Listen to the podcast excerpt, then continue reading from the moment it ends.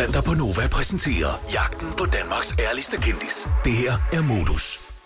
Og kunne Danmarks ærligste kendis mund være Lasse Remmer? Det er det, vi skal have testet i øh, den her time. Hej Lasse. Hej. Som opvarmning til øh, Modus i går, der lavede vi det, som vi kalder top tæt på. Mm. Vi ligesom er på jagt efter den lytter, som har været tættest på dig. Ja. Og der kom lidt øh, forskellige historier ind mm. fra, øh, fra nær og fjern. Ja. Vi fik kåret Pia til at have været tættest på. Okay. Og du kan lige prøve at høre her en, øh, et genlyt med, hvad det var, Pia hun ringede og fortalte os i går. Jeg har været tæt på ham. Jeg, øh, på et tidspunkt, da han øh, havde noget morgenradio, der var jeg inde og øh, voksede ham på ryggen. Okay. og var han behåret, vil du sige? Ikke meget. Ikke meget. Men det Det kunne godt trænge til en lille voksning. Jo, jo. Altså, han mente ikke, at øh, det gjorde særlig ondt. Og så øh, sagde han, jamen, øh, kom du ind, og så prøv det på mig. Jeg kan sagtens sidde der, uden at der kommer nogen grimasser ud af det. Det gjorde der så lidt. Pia the Waxer, mm. kalder vi hende. Kan du huske hende? Ja, det kan jeg faktisk godt. Kan du godt? Ja, det kan jeg godt. Ja, øh, jeg har tidligere lagt mærke til, når andre mænd de har hår på lænden, for eksempel. Ikke? Altså, når øh, bukserne stumper lidt, eller når trøjen kryber en smule op. Og så har jeg altid tænkt ved mig selv, ej, hvor jeg heldig, jeg ikke havde det. Og sådan en dag, så sad jeg og, det lyder mærkeligt nu, ædede mig selv på lænden, og opdagede, at jeg havde øh, ganske, ganske fin behåring på lænden selv. Øh, og den slags, der ligesom vokser ud, kan man sige. Ikke? Og så, øh, så tænkte jeg, det kan ikke være rigtigt, jeg skal ikke være en af dem. Og så gjorde vi det i radioen. Og det var Pia venlig nok til at hjælpe med. Det gjorde ikke så ondt. Nu ved jeg ikke, om du nogensinde har prøvet det her. Øh, ikke det der med at blive vokset. Det er jo ikke dig, der skal svare på spørgsmål, jeg kan sige det. Men, øhm, men, men når man for eksempel er i radioen, så vil man jo gerne have, at folk kan høre, hvad der er, der foregår. Mm. Så råber man lidt højere. Og altså, så, så ondt gør det heller ikke. Så Det du siger, det er, at du, du overdrev faktisk ja, smerten du lidt. ved, jeg, der er ikke så meget med kærester og min hustru nu, hvor jeg ligesom siger, åh, sikkert offer, du bringer til tors. For jeg kan sige med ærlighed i stemmen, jeg har været der selv.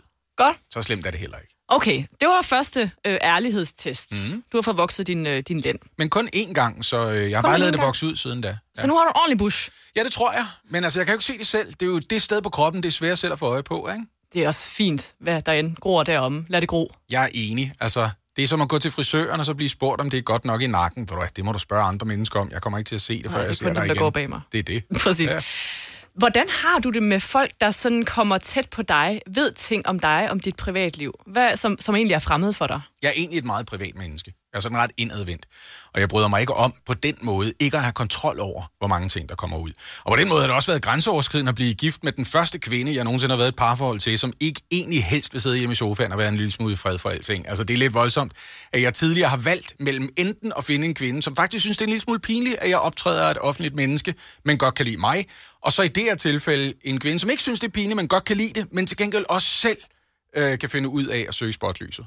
Det er hun dygtig til. Altså, du er ikke bare søge med spotlyset, øh, Line Hofmeier, ja. kan vi jo lige fortælle. Hun øh, er blogger, og og også et, et super åbent menneske. Jeg følger faktisk selv med på hendes blog. Langt mere åben, end jeg er. Ja. Ja, Ja, ja. okay, men det kan vi jo finde ud af mm. øh, i løbet af den her time. Vil du sige, det er hende, der er tættest på dig? Er det hende, der kender dig bedst? Nu er det nok. Ja. Ja. Af alle mennesker? ja, det vil jeg sige nu. Ja. Men det er jo svært at vurdere. Der er mennesker, jeg har kendt i længere tid, og som har oplevet mig i måske mere sårbare situationer, end hun har. Men ja, af de mennesker, som er tæt på mig nu, er hun klart den, der kender mig bedst. Sander på Nova præsenterer Jagten på Danmarks ærligste kendis. Det her er Modus. Lasse, lige om lidt, så skal vi dykke lidt ned i, hvad du deler og ikke deler på de sociale medier. Mm. Og hvor meget du, øh, du deler med fremmede. Du er jo aktiv på Instagram. Mm. Men jeg går ud fra, at du måske har nogle grænser for, hvad du lægger ud der. Jeg har opdaget i hvert fald, at når det gælder Instagram, så har jeg en tilbøjelighed til at være en lille smule upersonlig på den konto. Øhm, og det er mest forfængelighed, fordi hvis man virkelig for alvor skal bruge sådan en konto, så skal man vende kameraet mod sig selv. Og jeg gider ikke kigge på mit eget ansigt. og, jeg, og, jeg, og jeg tvivler på, at der er særlig mange andre mennesker, der har lyst til det samme. Altså, så øh, jeg sorterer bare mit fjes fra. Sander på Nova præsenterer Jagten på Danmarks ærligste kendis. Det her er Modus. Og Lasse, vi skal jo altså have styr på, om du kan kvalificere dig til titlen som Danmarks ærligste kendis. Er det også ærligt, hvis man siger, helt ærligt, det vil jeg ikke svare på, og så tæller det for max point? Faktisk så forklarer jeg reglerne til selve spillet lidt senere. Ah, Fordi hvis du afviser spørgsmål, Mhm. mm-hmm. så ryger du ned af scoreboardet. nå for fanden. Og så bliver du formentlig ikke Danmarks ærligste kendis. Så Men svarer, vi jeg, så svarer jeg på det hele. Det hele. Ja, men du må ikke lyve. Nej, Det er vigtigt. Jamen, det dur jeg heller ikke rigtigt til. Jeg kan lyve over for mig selv. Jeg bryder mig ikke om at lyve over for andre mennesker. Vi øh, rundede jo lige Instagram for et øh, ganske kort øjeblik siden, og du fik øh, sagt her i pausen, at du faktisk ikke bryder dig om at vende kameraet mod dig selv, fordi du også bliver mindet om, at du selv er blevet ældre. Ja. fik lige at kigge på det billede af dig selv. Nej, nej, man opdager ikke, hvor gammel man er blevet, før man for alvor begynder at studere sit eget fjes. Så jeg er ikke et menneske, der er tosset med spejl, eller med at kigge på mig selv, eller lytte til mig selv i det hele taget. Jeg beder andre mennesker om at gøre det i stedet for. Det er jo fuldstændig vanvittigt at have indrettet sit liv på den måde. Øhm, og jeg- tror, at man bliver ikke mindet om, hvem man er, eller hvor man er i livet, før man for alvor begynder at grænske sig selv. Eller når man støder på folk fra ens egen generation, for eksempel. Altså, det, det er jo, når jeg møder jævnaldrende mennesker. Og jeg gør det meget over for mig. Jeg er jo gift med en kvinde, der er væsentligt yngre, end jeg er. Så jeg har jo sådan en ting, som hun er rigtig træt af efterhånden. Hvis vi ser nogle mennesker i fjernsynet, som jeg enten synes holder sig overordentligt godt taget betragtning af, at de er måske 10 år ældre end mig, eller som jeg ikke synes holder sig så godt, på trods af, at de er 10 år yngre, så sidder jeg meget og sammenligner mig selv og siger, ah, 8 år yngre end mig. For eksempel hele tiden, hele tiden sammenlignet med, hvor er de her mennesker i livet. Bare lige for at sige, kan vi prøve, prøv lige at sammenligne en gang. Men gør du noget, hvis du skal være ærlig, for at se yngre ud? Nej. For at stoppe tidens tegn? Nej, tværtimod, så har jeg lavet det grå skæg vokse ud, før det kommet i tændingerne. Det kom først i øjenbrynene. Det æder med irriterende, mand. At få hvidt hår i øjenbrynene, det udvisker fuldstændig trækkende. Altså, fordi jeg har jo ikke nogen mimik længere. Der er ikke nogen, der kan se, om jeg løfter øjenbrynene, for de er der ikke mere. De er bare blevet hvide. Og de begynder at vokse på den der Ole Ernst-måde, hvor de bare stikker af. Jeg det er sværger, det, der sker. kom, men det, gør, det er mere Line, der gør det, end det er mig, der gør det. Fordi før jeg tog afsted her, jeg skal tage et billede eller to, når, øh, når jeg har talt med dig, øhm, af, af en fotograf. Og så er det hende, der lige kommer ud med en pincet og siger, jeg fjerner lige dem her. Det er jo det, der sker tit for mænd, når de, når de kommer lidt op af i alderen. Så kommer der lige pludselig en morgen, så vågner de, og så stikker der bare et sygt langt hår ud af næsen. Ja. Eller ud af øjenbrynet. Et, der er simpelthen vokset ud over natten nærmest, virker det til. Sådan føles det i hvert fald. Det er hele tiden næseborene for mit vedkommende. Jeg har også opdaget, at det kommer også ud af ørerne og sådan noget. Alle de der ting, jeg havde hørt om, men hvor man tænker, det bliver aldrig mig. Det bliver altid en selv på et tidspunkt, og det er lige nu. Sidste år, der blev du øh, gift med før omtalte Line. Ja, det er måske også det, der får mig til at føle mig ældre, fordi hun er eddermame. Hun er et andet sted i livet, ikke? Hun er ung og sprød. Hun er meget, meget pæn. Det er jeg nødt til at sige. Hun er 20 år yngre end dig, øh, og hun har også valgt at være åben omkring den del af sit liv, hvor hun fortæller, at hun er hjertetransplanteret. Sander på Nova præsenterer Jagten på Danmarks ærligste kendis. Det her er Modus. Vi øh, går øh, efter titlen som Danmarks ærligste, ærligste kendis, men vi er stadig ikke kommet ned i lagene nu, Lasse. Det kan vi prøve at, at gøre nu. Fordi du har jo nævnt din, øh, din hustru Line et par gange, Ja.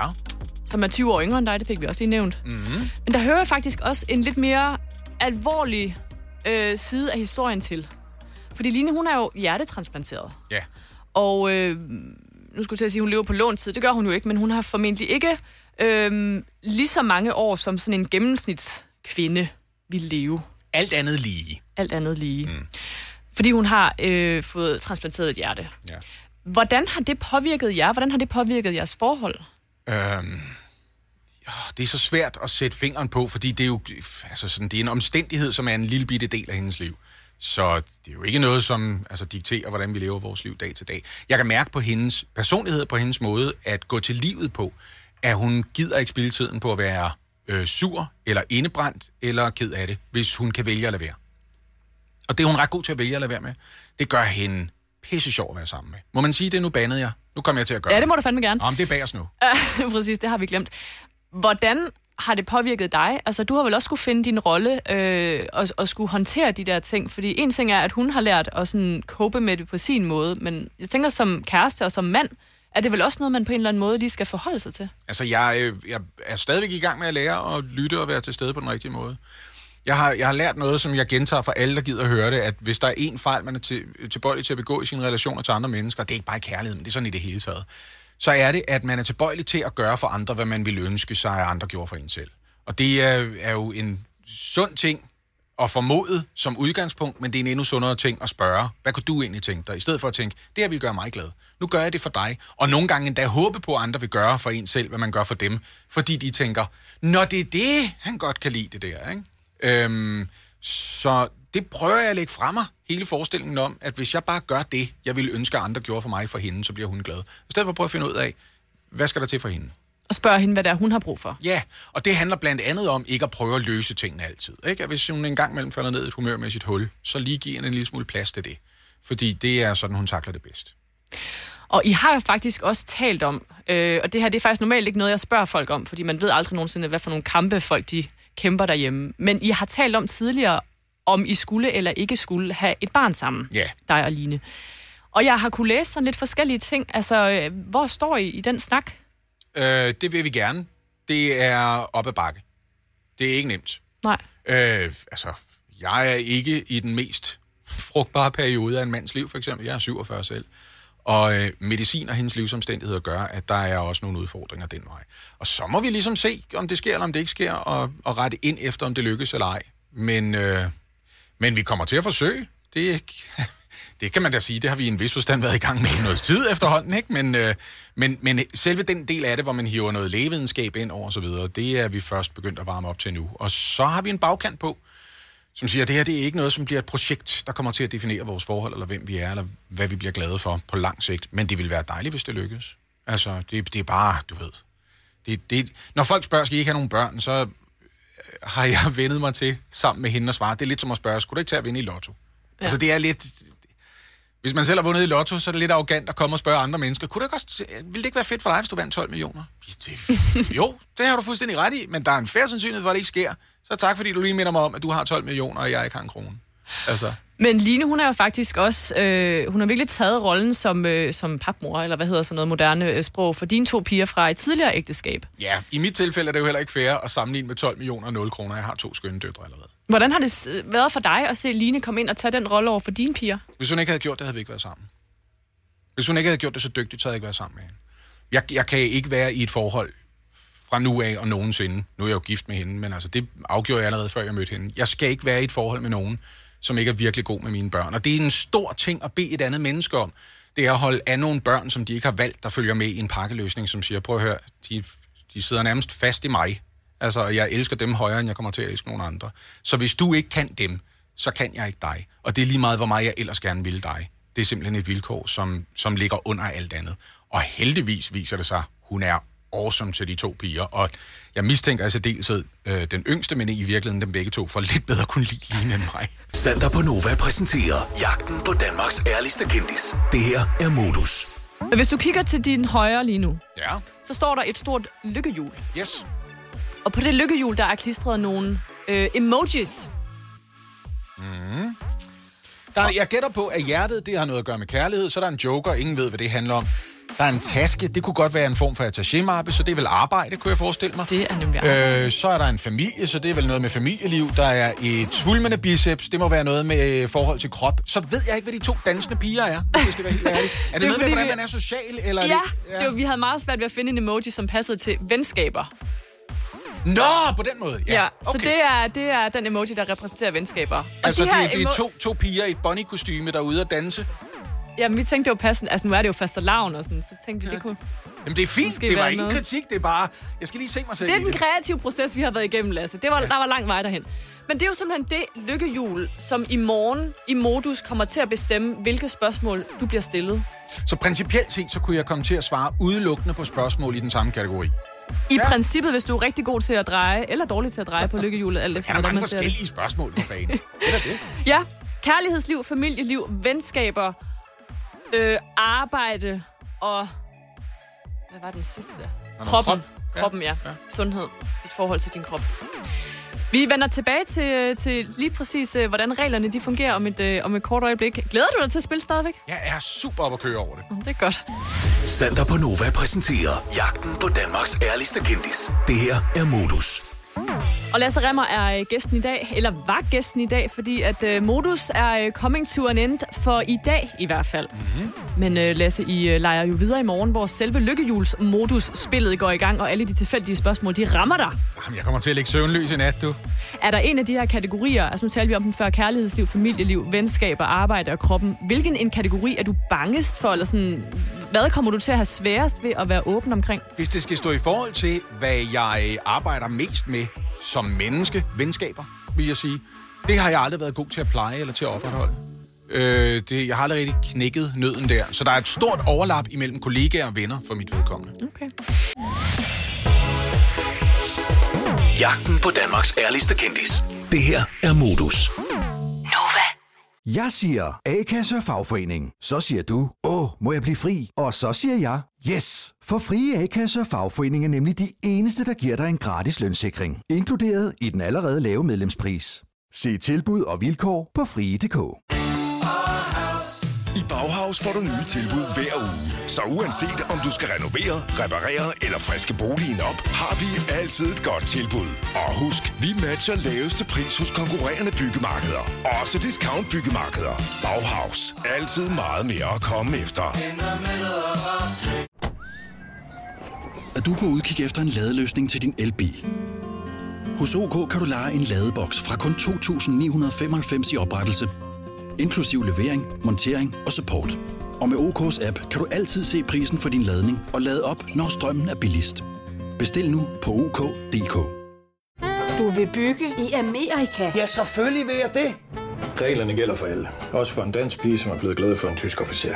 Udbrændt til kunstner. Det er jo sådan, at de har tørt, han ser på mig. Jeg har altid set frem til min sommer. Gense alle dem, jeg kender. Badehotellet den sidste sæson. Stream nu på TV2 Play. Lasse Remmer, velkommen til. Tak. Du er jo øh, ugens gæst i øh, vores nye spil Modus. Mm-hmm. Og øh, du er faktisk den første gæst, og øh, det handler jo om, at vi skal åbne lidt op og bryde lidt med glansbilleder og perfektion. Mm. Så du har simpelthen indvildet i at øh, spille med og være ærlig her den øh, næste times tid. Der er flere, der har spurgt mig, er du ikke lidt nervøs for det her?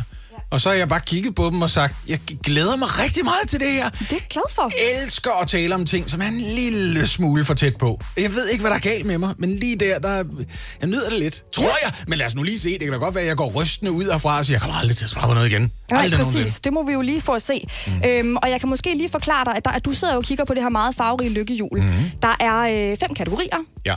Der er noget, der hedder krop, der er noget, der hedder øh, familieliv, kærlighedsliv, arbejdsliv, og øh, så er der altså også øh, en lille joker.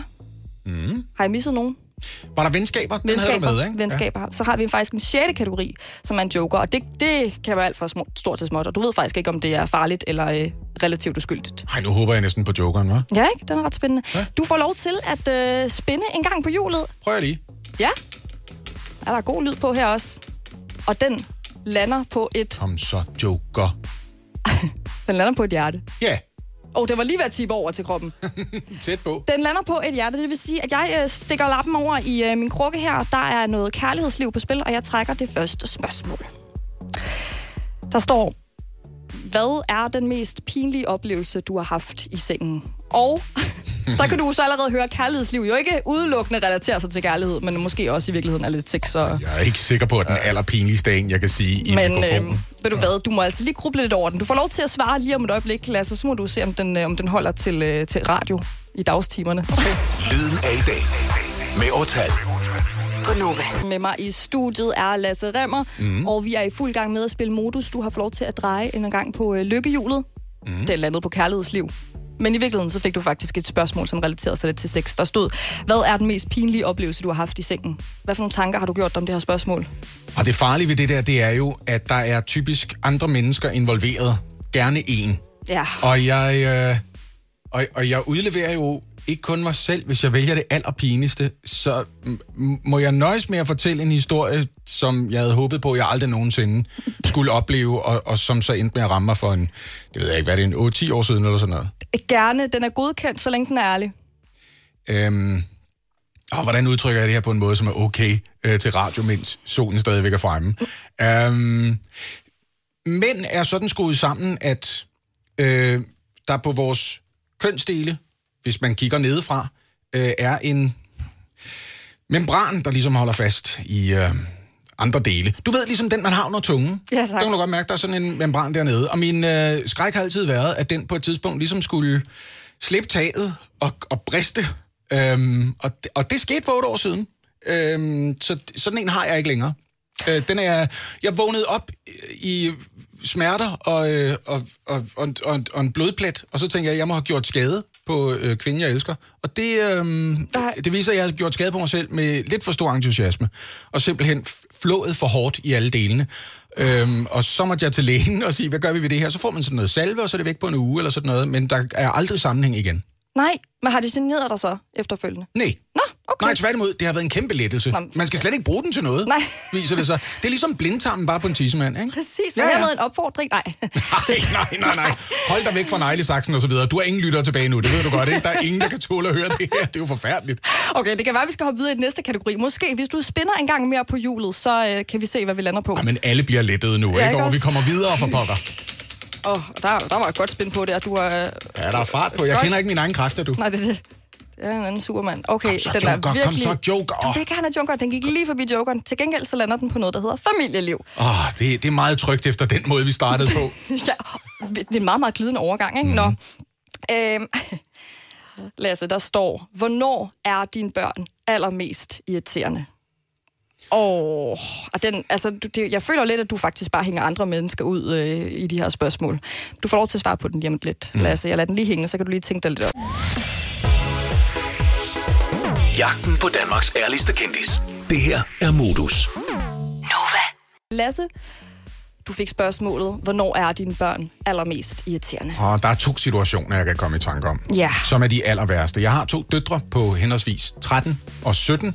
Hun bliver 17 lige om et øjeblik, så vi runder bare af alle sammen, ikke? Og siger, du Jo. er 17, det Ja, ja, kan du klart. godt finde ud af Det er nu. nemmest Ja, jo, øh, det er typisk så, når man skal sige nej til et eller andet, børn gerne vil, så bruger man den alder, de har. Og når man vil bede dem om at gøre noget, de ikke har lyst til, så bruger man den alder, de er på vej imod. Så jeg runder altid op, når jeg siger, det kan du godt finde ud af. Du er ah. næsten 17.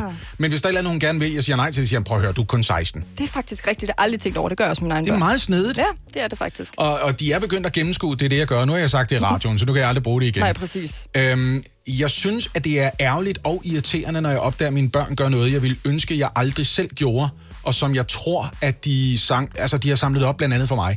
Nemlig at undskylde i situationer, hvor de ikke har gjort noget forkert. Hvor de bare er usikre eller gerne lige vil afstemme et eller andet. Ikke? Ja. Hvis de spørger om et eller andet, og jeg siger, nej, prøv at høre, altså, det, det ved du godt, det står herovre. Nej, undskyld. Der er ikke nogen grund til at sige undskyld. Der er ingen grund til at sige undskyld. Du har ikke gjort noget forkert. Man siger undskyld, når man har gjort andre fortræd, eller hvis man forsætligt har gjort noget forkert. Så siger man undskyld for ligesom at komme dem i møde og sige, jeg forstår godt, at det, jeg har gjort, det var en fejl eller noget, der er gået ud over dig. Men hvis man bare har sagt et eller andet, der ikke er rigtigt, eller sådan noget ved en fejl, så skal man sgu ikke sige undskyld til nogen. Man skal passe på med at undskylde for sig selv hele tiden. Og det er jeg ked af. Jeg er ked af, øh, at jeg til synligheden har sådan en effekt på mine børn, at de er tilbøjelige for at undskylde for sig selv i situationer, hvor de sagtens kunne stå ved sig selv i stedet for. Og jeg vil ønske, at jeg ikke havde gjort det.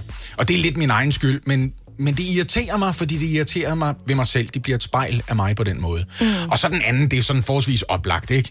Det er, nu hvor det er blevet nemt at få adgang til hele verden via en telefon eller en iPad, der er ikke noget ærgerligere, når de forsvinder ind i en eller anden legeverden og sidder og spiller Roblox eller Minecraft, eller for min ældste datters vedkommende sidder og tegner på endnu en eller anden illustration, hun er meget optaget af.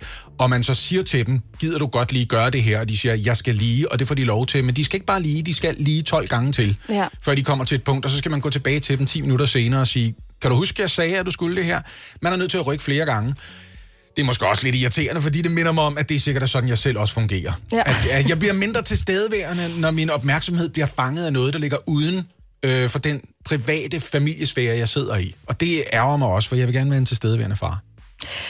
Tak for den ærlighed, Lasse. Mm. Jeg øh, tænker, at øh, vi kan nå et spin mere. Det håber jeg. Ja, og så må vi jo se, om vi fortsætter i øh, kærlighed eller familie, eller om den lander på nogle af de andre. Du er meget opsat på den joker i hvert fald. Kan vi nå alle spørgsmål? Jeg vil gerne prøve alle spørgsmål, Ja. ja. så, så kan du aldrig lave det her Det spil bliver et igen. langt program, det her, men- Åh, oh, der er en attaché-mappe der. Uh, den har vi ikke haft før. Jeg hiver lige fat i en krukke, hvor der står arbejdsliv. Lad os så lige se en gang. Trækker spørgsmål. Der står, har du været på en arbejdsplads, hvor du følte dig usikker på dine egne evner? Mm, mm-hmm.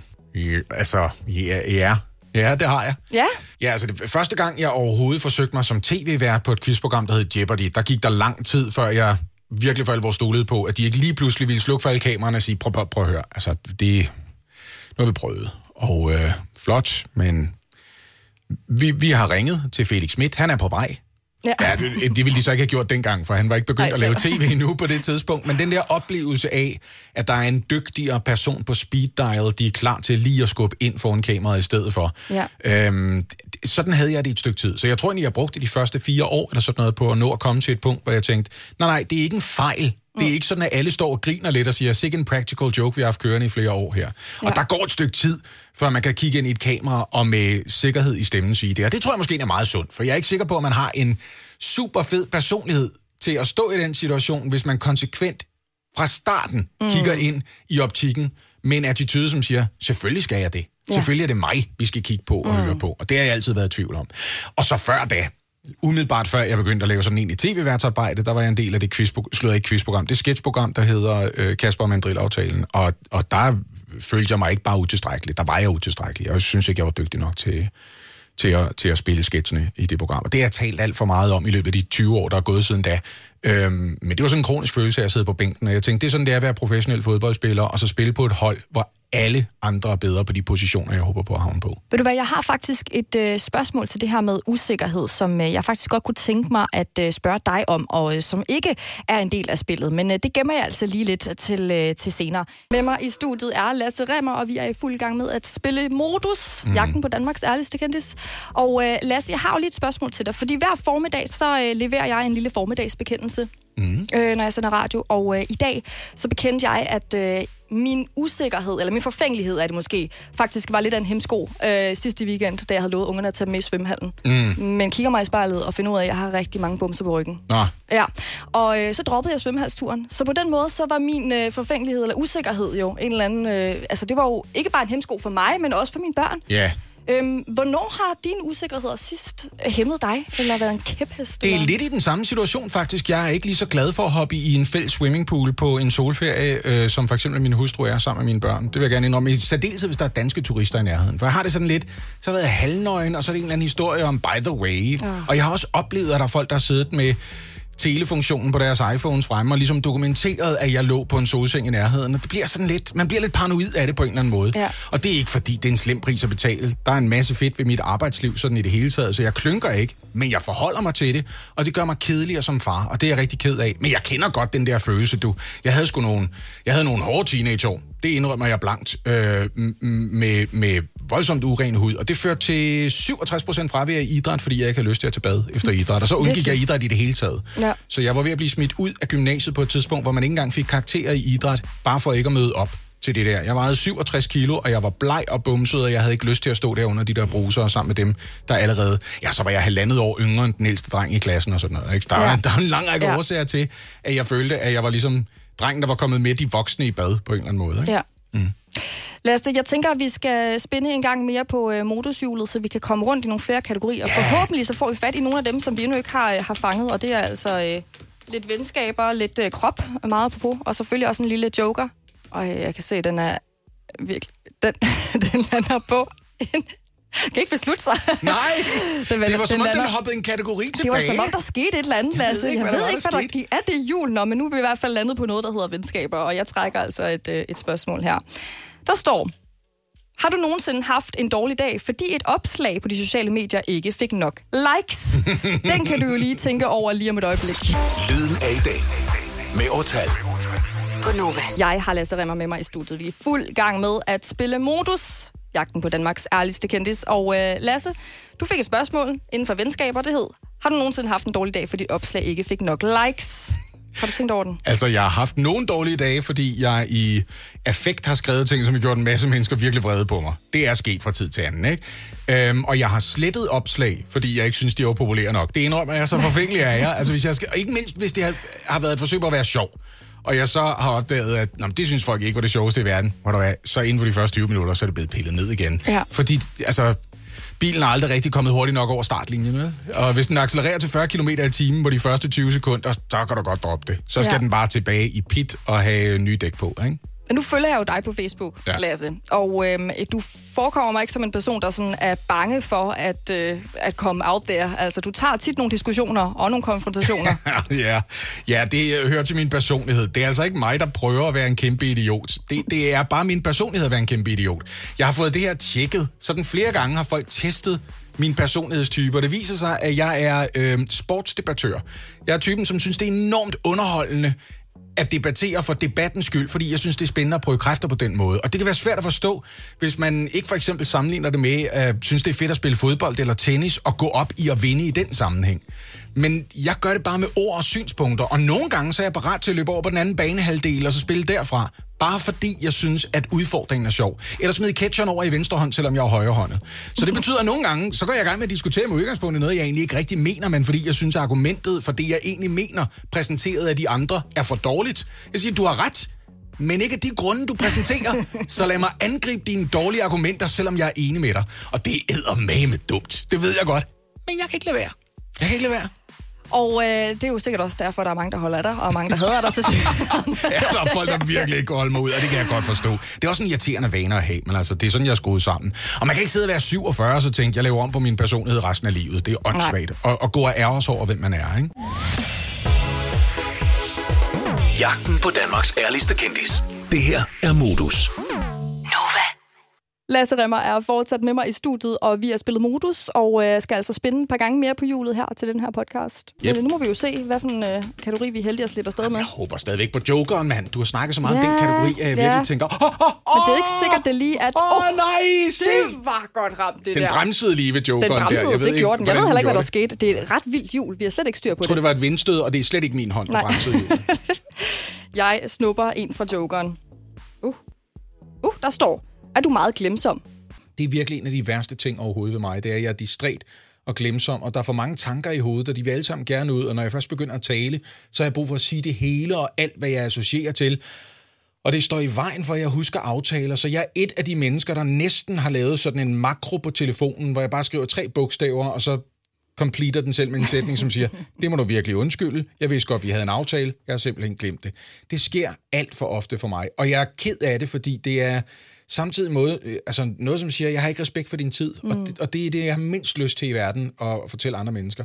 Den værste situation, jeg har gjort det i, ikke? Ja. Øh, min rigtig gode ven, da jeg var barn, han kunne også godt lide at spille amatørteater. Og øh, vi spillede begge to en Ole Lund Kirkegaard-forestilling. Vi var sådan noget 13-14 år gamle på den lokale amatørscene i Køge. Og så ville hans forældre gerne have, at hele den forestilling, hele forestillingen, skulle opføres som en del af hans konfirmationsfest. Jeg spillede læreren, som, spoiler alert, også er løbehjulstyven. Åh oh, ja. Wow. Ja, ja, ja. Det viser sig, at, at den farlige 20 i virkeligheden bare gerne ville øh, stimulere øh, ungernes fantasi og deres lyst til at opleve noget nyt. Ikke? Han var god nok inderst Ja, inde. tre gange den dag, hvor jeg ved, jeg skal til min vens konfirmation og spille den her forestilling, der spørger min far mig, hvad er din øh, plejebror? Han er på vej i Tivoli. Skal du ikke i Tivoli? Det er en smuk dag, det her. Og to gange, der siger jeg, nej, det kan jeg forresten ikke. Jeg kommer lige i tanke om, jeg skal det her. Og tredje gang, han spørger, der har jeg glemt det. Det er løgn. Ja. Så... Fordi min far glemte det også. Han var sådan lidt, er der en grund til, at du ikke skal med? Siger han, nej, jeg skal jo spille den her forestilling. Ja. Nå, men han tager afsted nu, skal du med? Så tredje Ej. gang, der kommer jeg til at sige, jeg skal med. Og der er ikke mobiltelefoner dengang, og jeg går rundt ind i Tivoli, da det rammer mig. Nej. Jeg skulle have været et andet sted. Ej, hvor frygteligt. Ja. Hvor, hvor, nåede du derhen nogensinde? Nej, altså, nej, nej. okay. In- instruktøren, som var en øh, sød, voksen kvinde, øh, hun spillede i stedet for øh, rollen. Hun kunne alle replikkerne. Så det lykkedes alligevel, men øh, han og jeg er ikke nære venner i dag. Nej, okay. Lasse, du, øh, du giver den bare gas. Hvad håber du på, den lander på? Det var ikke meget gas, faktisk. Nej, det var her. faktisk virkelig et sløvt træk, det der. Åh, oh, den landede på noget med familie. Uh, vi tager noget. Jeg synes, at den lever lidt sit eget liv, det der jul. Altså, det er som om, at... Øh... Jamen, nogle gange så kigger jeg på de emojis, som afslører, hvad kategorien er, Ja. ja. og tænker, jeg gad godt snakke om noget med familie. Ja. Men vi tager noget med familie. Der står, hvad synes din familie er mest irriterende ved dig? Ej, mand, der er nok en lang liste lige der. Øh, heldigvis, så er det min opgave som far til to døtre i teenageårene at være ham, man ruller med øjnene af og siger, Åh, jeg er pinlig far, og jeg går efter at være det med vilje. Blandt andet for, måske på lidt længere sigt, at lære dem, at det ikke er så farligt at være pinlig eller en idiot. Så jeg gør det lidt med vilje. Jeg siger de dumme ting og laver de fjollede jokes og opfører mig pinligt, når vi er ude et offentligt sted. Råber dumme ting og synger højt og sådan noget på det tidspunkt, hvor de synes, at det er det værste overhovedet at gå ved siden af sin far. Og så forhåbentlig bliver det sådan, at på et eller andet tidspunkt, når de selv er, er lidt mere voksne, så tænker de ved sig selv, det, er ikke, det skete der jo ikke noget ved. Det Har ikke du, farligt. har du selv et minde fra dine forældre, hvor de har opført sig rigtig pinligt, da du var ung eller barn? Men altså ikke rigtigt. Jeg kom aldrig rigtig igennem sådan et uh, ungdoms-teenage-oprør. Det skete ikke. Mine forældre var meget kloge. Det er en af de ting, jeg har prøvet at tage med videre. De gav mig altid lidt løsere tøjler, end jeg havde brug for. Så hver eneste gang, der var noget, jeg bad om, og jeg var nervøs for, hvad svaret var, så var de sådan stort set altid gode til at sætte grænserne lidt længere væk, end jeg havde brug for at gå. Mm. Så hvis jeg for eksempel gerne ville til en fest eller sådan noget, de spurgte, hvornår er du hjemme? Og jeg så for eksempel forsigtigt sagde, det bliver nok sådan her klokken to. Så sagde min far for eksempel, ja, det er fint. Vi ses, når vi ses. Okay. Og så kom jeg hjem klokken et i stedet for. Og det har lært mig, det er nok den rigtige måde at gøre det på. Ja. Ja. Jeg tager altså lige et, øh, et spørgsmål mere fra kategorien familie, hvis det er okay med dig. Ja, Så kommer vi lige øh, hele vejen rundt. Der står, hvornår føler du dig allermindst tilstrækkelig i forældrerollen? og jeg har, tror jeg, en meget almindelig øhm, forældresygdom for vores tid. Jeg, jeg kan være... Jeg kan have svært ved at være tilstedeværende. Det vil jeg gerne indrømme. Jeg kan, være svært ved at, jeg kan have svært ved at være fuldt ud til stede og høre helt efter. Mm. Og jeg tror måske, det er det, mine børn synes er det næsten mest irriterende ved mig. Det er, når man er nødt til at sige ting til mig mere end én gang, fordi jeg sidder og forsvinder ind i nogle tanker om noget, jeg kunne tænke mig at lave i forbindelse med noget arbejde eller sådan noget. Så men nogle gange så kommer jeg til at lave den der helt utilgivelige ting med at sige, ja, ja. Ja. Og, min, og min yngste datter især er blevet rigtig slem og dygtig til at sige, hvad sagde jeg lige? Ja, ej, winger dig op på den Ja, simpelthen. så nu er jeg begyndt den modsatte vej engang, men med vilje og virkelig distræt at sige, ja, ja, så jeg kan bestå, når hun siger, hvad sagde jeg lige? Og så siger jeg, jeg ved præcis, hvad du sagde. Det er Du smart. sagde, at du var øh, glad for, at du havde været en tur ud og shoppe sammen med dine veninder, og så fandt de de ting, I gerne ville have. Ja. Ja. Så siger hun, ja, okay. Bingo. Mm. Jamen ved du hvad, jeg synes, vi øh, tager et spin mere på det, øh, det her motorhjul, og ser om ikke vi kan lande på en... Uh... Så nu er der skub på, du. Oh, nu er der drøn på. Kan jeg vide, om det nogensinde stopper i dag? Det Måske i næste uge engang. Lad os se. Åh, nu lykkes det, nu lykkes det. Det lander på noget med kroppen. Mm-hmm. Jeg trækker. Hvor er kroppen? Kroppen er herover. Mm. Min lille skål med kroppen her, der står. Øh, hvor meget betyder det for dig at holde dig sund og i god form? Det betyder meget, men jeg gør det ikke. Nej. Altså, jeg var i øh, anstændig form, da jeg sidst var single, der fik jeg ligesom anledningen til. Så kigger man på sig selv og tænker, det kan jeg da godt forstå, hun ikke rigtig gad kigge på i det her. Det må jeg gøre noget ved. Og så gjorde jeg noget ved det, og øh, med det samme Line, min hustru og jeg blev kærester, så begyndte jeg at gå ned ad bakke igen. Så trænede jeg sjældent, og jeg spiste mere usundt, og nu er jeg helt nede i graven. Jeg tror, jeg har taget 17 kilo på i den tid, vi har været kærester. Det er altså fire og et halvt år. Og øh, jeg siger hele tiden til mig selv, med det samme jeg finder energi og overskud, så skal jeg huske at spise sundere, og bevæge mig mere, og motionere ordentligt, og bruge alle de ting, jeg har lært om, hvordan man holder sig i form. Fordi jeg kan teorien, du. Mm. Jeg kan teorien til Yes. fingerspidserne, men praksis, meh, Not ikke så meget vel, når det kommer til stykket. Øhm, det skal jeg i gang med igen på et tidspunkt. Så det betyder enormt meget for mig. Jeg vil gerne være i bedre form. Men jeg er også ved at være der nu, hvor jeg har opdaget, at hvis jeg skal ned og sidde på hook, og det skal jeg en gang imellem. Jeg skulle, jeg skulle sætte en trailer på min bil for nylig, fordi jeg havde brug for at køre en masse ting på genbrugspladsen, og så opdagede jeg, når, når jeg kommer ned på hook, så er det ekstra anstrengende, fordi min mave er lidt i vejen for vejrtrækningen lige Åh. pludselig. Ja, det er der, vi er nu, ikke? Så tak for min mig om det. Jamen, selv jeg vil tak. straks gå ud og spise en lille smule kål. Ja. Mm. Kål og dyrke en masse motion. Du Ja. kan jo uh, gå hen til din næste aftale. Uh, inden du går, så vil jeg gerne have bedt om at spænde en gang mere på Ja, motorhjulet, tak, og så tager vi altså lige et sidste spørgsmål inden for uh, den kategori, den nu engang lander på, som er... Åh, oh, den Og den, bliver- øj, den bliver bare ved lige nu. Åh, Åh, det er noget kærlighedsorienteret, det der. Den Ja. skippede lige jokeren. Du, vi tager noget kærlighed. Mhm. Mm-hmm. Øhm, der er et spørgsmål her, der hedder... Oh, okay, den, den var en helt forkert rubrik her. Der står, hvordan har du med at være nøgen? Jeg forestiller mig, den skulle være over i kroppen. Ja, det tror jeg også. Øhm, kærlighed, den kommer her. Mhm. Er der en person, som du fortryder, at du slog op med? Øhm, det, nu har det typisk ikke været mig, der afsluttede forhold. Øh, Så det var også Nej. fedt lige at blive mindet om. Nej, så nej, jeg har aldrig slået op med nogen, hvor jeg fortrød. Nej, det har jeg ikke. Men jeg vil sige det her, jeg ville ønske, at jeg havde været dygtigere til at få en familie til at fungere, fordi når man bliver skilt, så er dem, der betaler størstedelen af prisen for, at forældrene bliver gladere for ikke at være sammen, det er ens børn. Mm. Og jeg øh, tror fuldt og fast på, at den der ting med at blive sammen for børnenes skyld, og det er det er gået af mode, det er 100% noget, voksne har fundet på. Børn synes stadigvæk, det er den fedeste idé i verden, mm. at deres forældre bliver sammen for børnenes skyld. De er egentlig ligeglade med, om der er lidenskab eller kærlighed. De er ligeglade med, om far og mor stadigvæk orker at kysse hinanden eller sex, mm. eller om de i det hele taget tåler hinanden. Så længe der ikke hele tiden er skænderier, eller druk, eller narko, eller sådan noget involveret, så kan de sagtens leve med sådan et lidenskabsløst venskabsforhold mellem deres forældre. Og jeg vil tro, at der er nogle år endda, hvor børn foretrækker at tænke sådan på deres forældre og sige, de virker som om, de bare er gode venner og ikke så meget andet. Øhm, Så, så set vil... i retrospekt, tænker du så, at du skulle have gjort mere for at øh, hvad skal man sige, redde det øh, ægteskab, du havde med din tidligere kone? Nej, det var ikke det, der var problemet. Problemet var, at vi ville forskellige ting med livet, og det nåede vi ikke at opdage, før vi havde lavet en familie. Og jeg var mm. skruk, da jeg var i 20'erne, hele vejen igennem. Ja. Jeg kunne godt tænke mig at blive far og lave en familie, og så var det måske ikke nødvendigvis så vigtigt hele tiden lige at mærke efter, er vi enige om, at det er os to, der skal gøre det? Og så blev det også lidt en, nå, men nu er jeg jo efterhånden 30. Ja. Jeg kan jo ikke starte forfra på det Nej. her. Og det lyder sådan lidt kynisk, og det var ikke sådan, jeg tænkte over det. Jeg var meget glad for at være sammen med hende, Ja. men jeg kan også godt se, hvorfor vi ikke skulle være sammen. Lasse, du øh, er jo øh, sammen med din øh, nye kone nu, og øh, skønne Line er du altså rigtig glad ved, og øh, jeg er rigtig glad for, at hun øh, tillod os at låne dig et par timer i dag. Det var i den grad så lidt, siger jeg på hendes vegne. Hun er glad for, at jeg kommer lidt ud af huset. Om det er dejligt. Mm. Tusind tak, fordi du være med i Modus. Jeg håber, du er frisk på at komme tilbage igen. Det vil jeg så gerne allerede. Har det været grænseoverskridende? Var- Har det været sådan for meget at, at svare ærligt på alle de her spørgsmål? Eller? Jeg er altid bange for, at jeg bagefter skal høre mine svar og tænke, der findes et ærligere svar. Det der, altså, der hoppede du øh, over, hvor gæret var lavest, eller lad os være ærlige, kravlede under, hvor det er højest, fordi så meget hopper jeg ikke for tiden. Nej, men øh, jeg synes, at du klarede det rigtig fint, og øh, så må vi se, om vores næste gæst er i stand til at øh, vippe dig af pinden. Ellers så kommer jeg tilbage, for jeg gider godt igen. Tak skal du have. Jagten på Danmarks ærligste kendis. Det her er Modus.